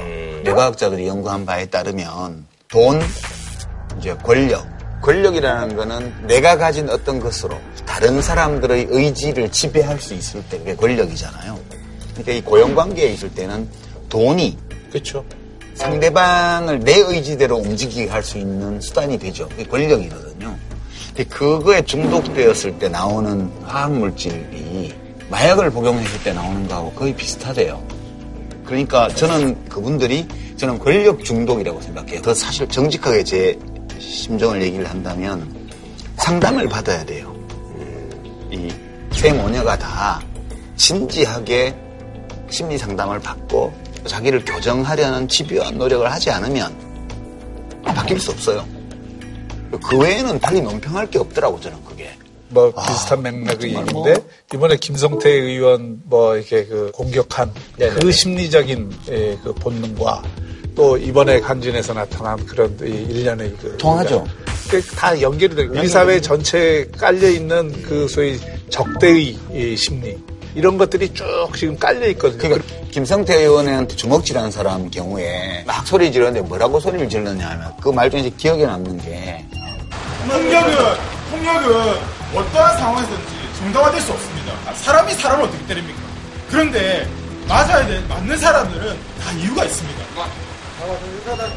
근데 제가 그 말을 들으면서 혼나야 될 일을 하는 사람은 있을지 모르겠으나 그 사람을 때릴 권리는 누구에게도 없잖아요. 그게 우리 상식이에요. 그 이명희 씨 경우도 어떤 여직원 여자분을 이렇게 해서 하고 등짝을 때리고 막 하잖아요. 뭘 잘못했는지 모르겠으나 그 잘못한 것을 이유로 그 여자분에게 신체적인 위해를 가할 권리가 이명희 씨에게 없어요. 그래서 차제에 예, 뭐이 방송을 보시고 있는 분들도 마찬가지고 내가 그런 형태의 갑질을 하고 있지 않는가를 다 돌아보는 계기가 됐으면 좋겠고요.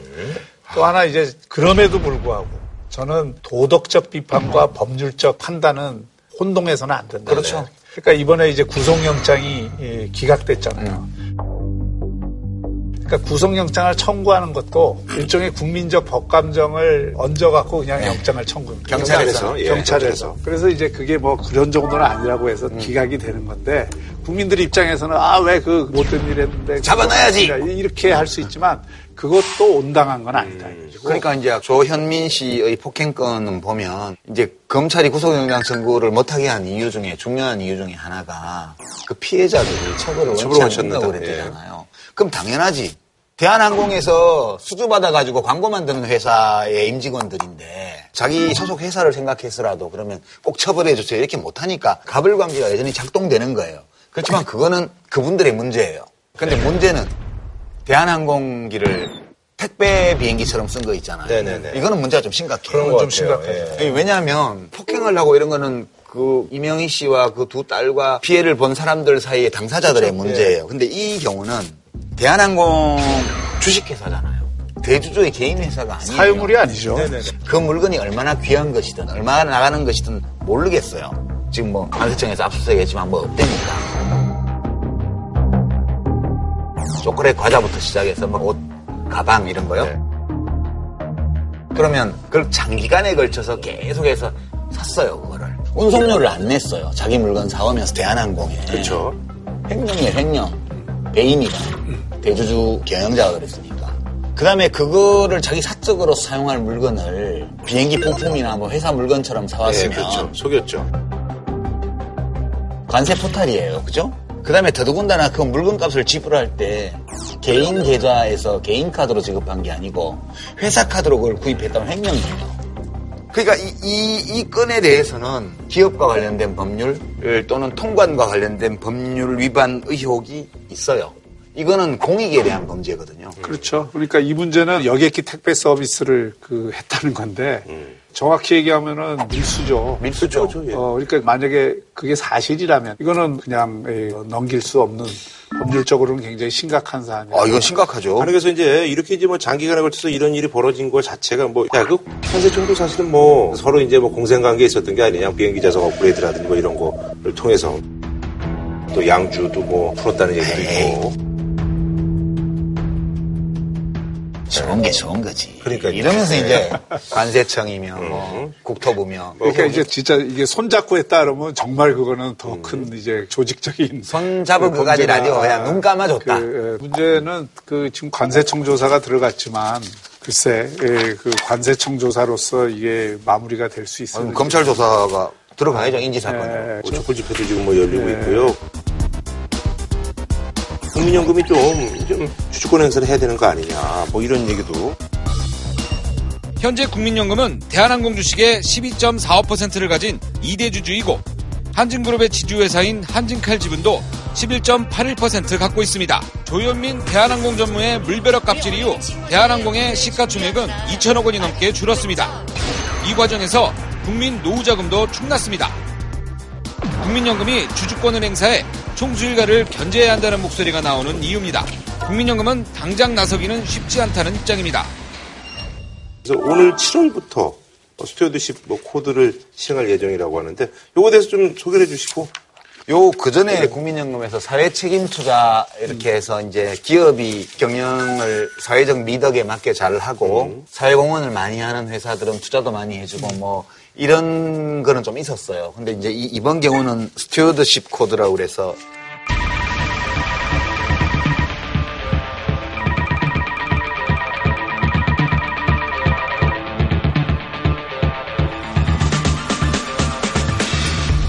국민연금이 지분을 많이 가지고 있는 회사들이 꽤 많아요. 상장 법인 중에도. 예, 근데 지금까지는 너무 의결권 행사나 이런 걸 소극적으로 해왔는데 이제는 좀 문제가 있어 보이는 기업들 경우에는 자기들 나름 기준을 만들어서 심사해가지고 의결권 행사를 좀 적극적으로 지배주주에게 반하는 의결권 행사를 좀 한다든가 아니면 사회이사나 감사 추천 이런 것도 좀 적극적으로 한다.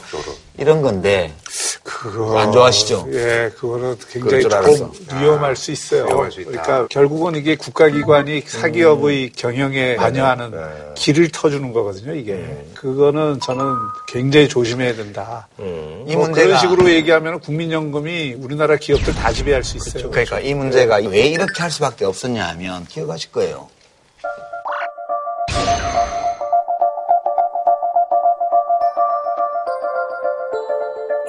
유승민 바른미래당 대표, 박근혜 대표 있을 때 연기금 사회주의라 그랬어요, 이거를. 이 문제가 2006년도에 다시 제기를 했어요. 제가 복지부 있을 때인데 복지부 장관, 보건복지부 장관이 국민연금 운영위원회 위원장을 겸하고 있거든요. 근데 이때 이제 이 비슷한 문제들이 제기가 되어서 왜 의결권 행사를 제대로 안 하냐 이렇게 와서 그때 방침은 그 전까지 주로 기존의 다른 주주들이 찬반 의결권을 행사하는 걸 분위기를 봐서 대충 거기에 맞춰서 의결권을 행사하는 걸로 해서 경영에는 일체 개입을 안 하는 쪽으로 원칙을 세웠어요. 제가 좀 그때 좀 적극적으로 의결권 행사를 사회적 지탄을 받거나 이런 경우에는 좀 능동적으로 할 수 있는 근거를 좀 마련해 보겠다 이랬더니 국가가 국민연금의 적립금을 이용해서 민간의 기업을 지배하려고 하는 연기금 사회주의로 가는 거다. 이렇게 하면서 엄청 반대를 해가지고 그걸 못했는데요. 지금은 어떨지 모르겠네. 지금은 민심도 좀 변하지 않았을까요? 그래서 저는 물론 조심해야 된다는 건 제가 인정을 하는데 이런 식의 전횡을 저지르는 대주주와 경영진의 횡포에 대해서 지금 이거 대, 주주 리스크 때문에 저 주가도 많이 오너 리스크 때문에 주가가 막 엄청 국민연금도 막 수천억 손해를 봤잖아요 지금. 이게 멀쩡히 앉아서 이렇게 강도질 당하듯이 돈 뺏기면서 이거를 지분 5% 6% 가지고 있는 기업에 대해서도 이걸 방관해야 되냐? 뭐 얼마 전에도 저 삼성 저 증권 때문에 또 국민연금에서 또 돈도 많이 또 날리고, 여기도 또 날리고. 뭐 사고 나면 날려. 돈이 그러니까요. 많으니까. 그러니까 사회주의 문제를 떠나서 기업도 소유자들이 자기 마음대로 기업을 주물럭거리는 게 부당한 권력의 남용이잖아요. 거꾸로 우리가 물론 뭐 국가를 에, 믿지만 조금 아까 봤지만 국가도 왔다 갔다 하잖아요. 그런데 기업의 경영에 대한 의사를 직접적으로 표현하는 그런 길을 열어주게 되면 아주 제한적으로 그 어, 연다는 거에 대해서는 뭐 검토가 필요하겠지만 아니, 아주 그 제한적이면 안 되고 그냥 네. 제한적으로 그, 그냥 예. 그걸 열어주기 시작하면 그거는 또 다른 차원의 문제가 돼요. 근데 그, 좀 예. 유축이 이게 이제 이른바 보수 쪽에서 신봉하는 미끄러운 비탈 이론이에요. 비탈에 첫걸음 들어놓을 때는 아무것도 아닌 것 같지만 미끄러운 비탈에 일단 발 들어놓고 나오면 어, 맨 밑에까지 떨어진다는. 거예요. 맨 밑에 뭐가 있냐 전체주의가 있다는 거예요. 이 프레임을 지금 100년 동안 보수 쪽에 써왔는데 우리 대한민국 그 미끄러운 비탈이 안 떨어져요. 이 국민연금의 위원회를 만들어두고 여론을 민감하게 반응을 하면서 이렇게 정부가 해나가는 건데 그렇게 전체주의 연기금 사회주의를 가지 않아요. 그래서 저는 이 문제에 관해서는 그렇게 되기 위해서는 몇 가지 전제가 필요해요. 그러니까 이게 정권의 성격에 따라서 정권의 정치적 의도에 따라서 그런 시장을 움직이지 않는다는 확신이 예, 그런 안전장치를 좀 예, 두고. 국민이 할 수 있어야 돼요. 음. 근데 그런 게 안 되고 지금 우리나라 정치처럼 정권이 잡은 데 따라서 모든 분야의 그런 정치적 영향력을 행사하는 이런 문화가 있는 풍토에서는 그거는 굉장히 위험하다. 아니 근데 국민연금기금 운용위원회에는 사용자들이 반을 내잖아요. 국민연금 연금보험료를 네. 그 근로자들의 경우에 그렇죠, 반을 내기 때문에 민주노총이나 이런 가입자들을 대표하는 단체도 들어와 있고요. 경총이나 이런 데 비롯해서 사용자 단체도 다 들어와 있어요. 정부 위원도 3분의 1점 들어와 있고 그렇게 돼 있고 그런 게 똑같이 들어온다 하더라도 최저임금위원회도 그렇고 노사정위원회도 그렇고 어디 그게 공정하게 의견이 되든가요? 어, 이런 식으로 기업의 이익을 옹호하신다니까. 아니 대주주의 이익을. 그렇지 않다니까 기업의 이익. 어, 요게 곧 이렇게 되면 지 맘대로 하는 거지. 대주주가. 아니 시장 경제에서 기업은 기업 주주들의 이해에 따라서 하게 돼 있는 건데. 아니 뭘 그래요? 정부가 국민연금기금이 시장 참가자 중에 하나로 자기 권한을 행사하는 게 뭐 나빠요. 나는 이거에 대해서 너무 뭐 따로 토론을 한 번 하죠. 여론 논쟁이 원래 보수 진보 사이의 정책 네. 논쟁이죠. 네. 이상한 거 하는 거 말고 이념적인 거. 뭐 따로 합시다. 야, 이건 우리 논의하면 타협점이 나올 것 같아. 네. 그러니까. 그죠? 네. 알겠습니다. 어, 뭐한 줄로 평좀 부탁드리겠습니다. 좋은 옷이 신사를 만들어주는 것이 아니라 따뜻한 마음이 신사를 만들어준다. 이 한진그룹 총수 일가의 밀소 의혹에 대해서는 아주 어릴, 어릴 때부터 엄청 많이 썼던 표. 자수하여 강병차차. 자, 오늘 말이죠. 예, 문재인 정부 출범 1년 됐습니다. 그래서 아무래도 이제 각 분야별 문재인 대통령이 뭐 정책을 잘 하셨는지 짚어보는 그런 뭐 여론조사 기사들이 나오고 있는데요. 그래서 이번에 준비한 주제, 문재인 정부 출범 1주년 평가 제 점수는요. 그래서, 아, 사실 이제 그 여론조사가 이제 60% 이상계를 항상 이렇게 찍다가 이번에 갑자기 올라가지고 한 80% 이상도 나오고 확 뛴 게 아무래도 이제 뭐 남북 정상회담의 어떤 긍정적 영향이다라고 볼 수 있겠죠? 예, 그렇죠. 음. 지금 1년 동안 이렇게 고공 지지율을 네. 유지하는 것 자체가 그렇죠. 이례적인 거죠. 네네네. 그러니까 역대 대통령들 가운데 1년이 지나가고서 70% 지지율을 받은 대통령은 없죠. 네네네. 그런 의미에서 이제 민심을 잡고 달린 1년이다. 음. 뭐 하여튼 시작은 창대했다고 볼 수 있습니다. 네. 그래서 그리고 고공 지지율이라는 게 기본적으로 강력한 국정 추동력을 갖게 해주기 때문에 그렇죠, 그렇죠. 예. 그것이 아마 문재인 정부나 청와대 입장에서는 가장 의미 있다 뭐 네. 이렇게 봐야 되겠죠. 근데 우리가 1년 전에 문 정부 막 출범한 후에 네네. 문 대통령이 초기에 높은 지지율 원인을 두 개로 꼽았죠. 네. 첫 번째가 기저효과. 그렇죠. 예. 저임자하고 대비되는 것 때문에 워낙에 그 전에 좀, 예. 좀 그랬으니까. 예, 예. 또 하나는 이제 이른바 적폐청산, 정책 혁신 이런 걸로 오는 혁신 효과. 네네네. 그두 가지가 붙어서 초기 지지율을 그렇죠. 이제 형성을 했고. 시간이 가면 갈수록 기저효과는 줄어들 것이어서 우리가 그냥 오픈빨이라고 말씀하시잖아요. 예. 첫방 효과라고 예, 예, 보통 예. 얘기를 하죠.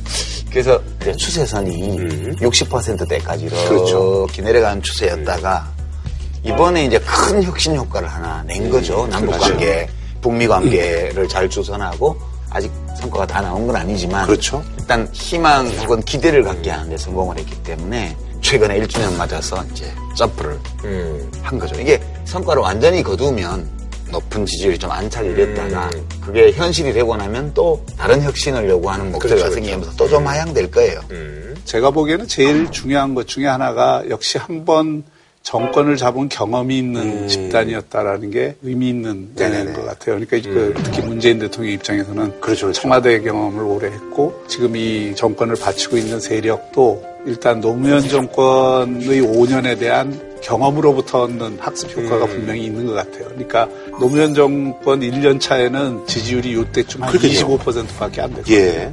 그러니까 이제 그게 왜 그랬느냐면은 너무 의욕만 앞서고 어떤 실질적인 행동을 좀 음. 네네. 따라주지 못하고 그게 이제 국민 정서와 괴리된 음. 측면이 있어서 초기에 좀 위기에 빠졌던 건데 이제 문재인 대통령의 가장 큰 장점은 포토제닉이잖아요.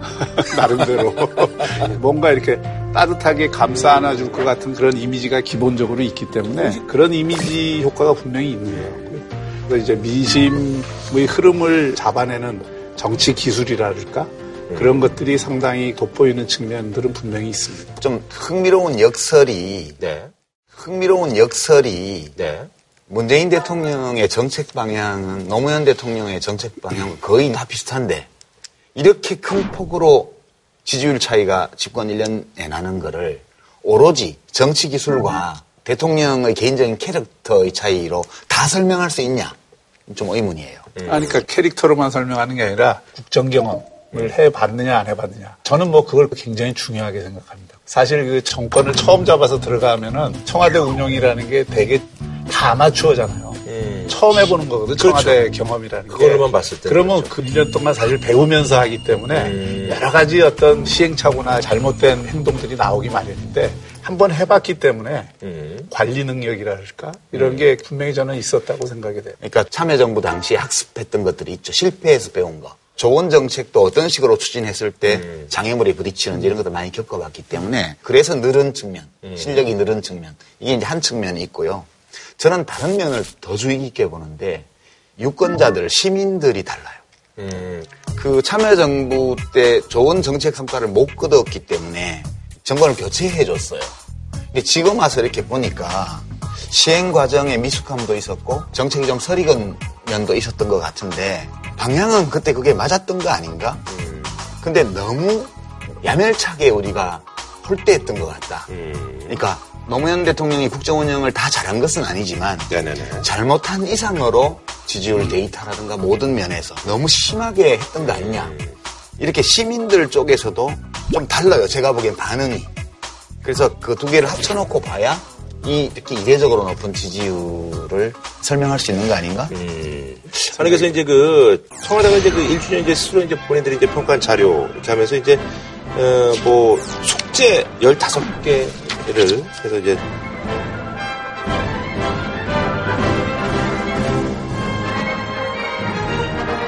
사실 지금 제일 문제가 되는 에, 것들은 일자리 문제가 음. 있고요. 네네네. 어, 일자리는 사실은 청와대 현판을 예, 걸어놓고 예. 매일 체크를 한다고 할 정도로 굉장히 핵심적인 정책 사안인데 실제 고용 증가율이 한 30만 대는 돼야 되는데 벌써 2월, 3월 10만 대로 지금 줄었잖아요. 그 다음에 청와대는 그 보고서에서 우리나라 기업이 지금 새로 창업이 많이 됐다고 오히려 선전을 했던데 작년 한 해 동안에 새로 기업이 2.3% 증가했는데요. 지난 10년간 6.3%입니다. 평균이. 그런 거 보면 기업 창업도 굉장히 줄어든 거예요. 그러니까 기본적으로 기업하는 심리는 좀 약해지고 일자리 문제는 위축이 되고 특히 자영업 부분이나 이런 데 그래서 이러면서 이제 고용 문제에 상당히 지금 어려움이 예, 닥치고 있다. 그럼 이런 상태에서 소득주도 성장 네. 이 노선이 지금 우리 경제 현실에서 바로 먹히기가 굉장히 어렵다.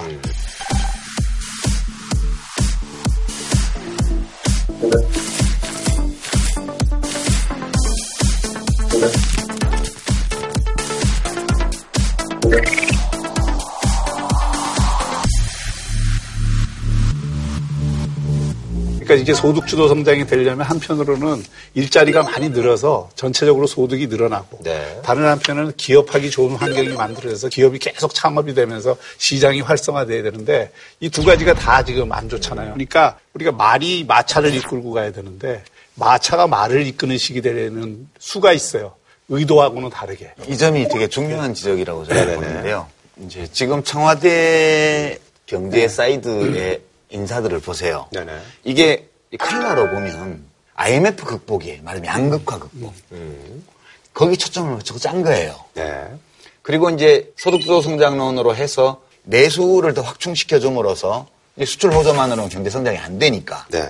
그렇게 해서 거기 기대를 걸고 다 한 바구니에 담아 본 거예요, 지금. 근데 소득주도 성장이라는 건 단기간에 효과가 나기 어려워요. 근데 국민들은 오래 기다려주지는 않는단 말이죠. 이거를 지금 청와대가 보완할 수 있는 특히 것들. 경제 정책과 관련해서 찾아야 된다고 보고요. 네네네. 저는 지금 제일 문제는 뭐냐면 시장에서 기업하는 사람들이 기업을 할 수 있는 환경 그리고 기업을 하고 싶어 하는 욕구 거기에 기초한 기업가 정신 이게 약화되고 있다는 게 제일 문제라고 아니 봐요. 그거 맨날 강조하던 business friendly 정부 때도 안 좋았잖아요. 비즈니스 그러니까 friendly 정부에서는 그래도 금융위기를 극복했잖아요. 기업하는 사람들이 기업할 맛이 나게 해줘야 된다고. 그 맛이 안 나게 하는 게 뭐 있어요? 아 지금 현장에를 무슨 보세요. 돈을 뜯나 네. 뭐 기업인들을 뭐 죄 없이 잡아넣기를 뭐 하나 그렇게 뭐 얘기하면 거 그. 기업인들이 실제로 느끼는 체감에 대해서는 불만이 굉장히 많이 쌓여 있어요. 그건 중소기업가들의 여론조사에 대한 응답도 그렇고 사람들이 지금 기업하는 환경이 좋아지기보다는 굉장히 빡빡해지고 어려워졌다고 생각하는 사람들이 대부분이고 그 다음에 특히 자영업으로 내려가면 그거 더 심해져 있어요. 그러니까 모든 문제를 여기다 엮을 수는 없는데 저는 이런 거예요. 이제 북미 정상회담까지 끝나서 남북 관계나 북핵 문제 해결의 어떤 전망 이런 것이 잘 열리리라는 전제를 두고 청와대에서 두 가지를 검토해 봐야 된다고 봐요. 청와대에서 두 가지를 검토해 봐야 된다고 봐요. 특히 이제 경제와 관련해서요.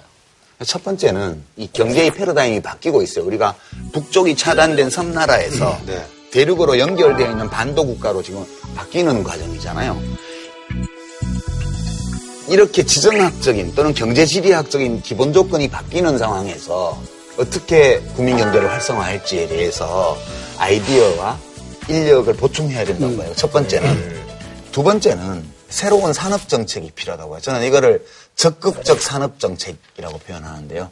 그러니까 우리가 개발 연대 시대에 국가가 능동적으로 나서서 투자를 진작하고 산업을 설계하고 이거 부작용을 너무 많이 봤기 때문에 지금 국가가 너무 뒤로 물러서 있어요. 산업 정책과 관련해서. 독일 경우가 신재생 에너지 등등 해서 과거에 규제라고 해서 굉장히 기업에서 못마땅해 하던 것들이 지금 고용 창출의 기본 동력이 되고 있거든요. 우리도 우리 삶의 지속 가능성을 보장하는 문제와 관련되어 있는 신산업. 네네. 국가가 기업에만 맡기지 말고 좀 능동적으로 국가의 투자 또는 제도 변화까지 포함한 산업 정책. 이 두 개가 필요하다고 봐요. 아, 그러니까 규제 개혁을 정말 획기적으로 해야 돼요. 신산업에 관해서는 특히. 그런데 또 하나 네. 제일 제가 좀 길게 봐 심각하게 생각하는 건 교육입니다. 교육 문제는 이번에 평가도 보면 30% 밖에 만족을 못 하잖아요. 저는 이게 철학이 없다. 어, 이게 지금 세상이 완전히 바뀌고 있거든요. 이 세상이 바뀌고 가는 이거의 가장 기본이 사실은 교육을 바꿔줘야 돼요. 정말 학습혁명을 해줘야 되는데 지금 이 정부 들어와서도 계속 하고 있는 게 대학 입시제도 지금 만지작거리는 걸로 교육개혁을 다 하라고 생각을 하고 있습니다. 근데 대학 입시제도는 어떻게 만지더라도 별로 달라질 게 없어요. 과거에도 많이 만져왔고. 그러니까 근원적인 교육개혁이 필요하다는 데 대한 절박함이 없다. 저는 좀 다른 의견인데요. 우리나라 교육 개혁이 안 되는 건 철학의 문제 때문이 아니라고 봐요, 저는. 이거는 현실의 이해관계 때문이라고 봐요.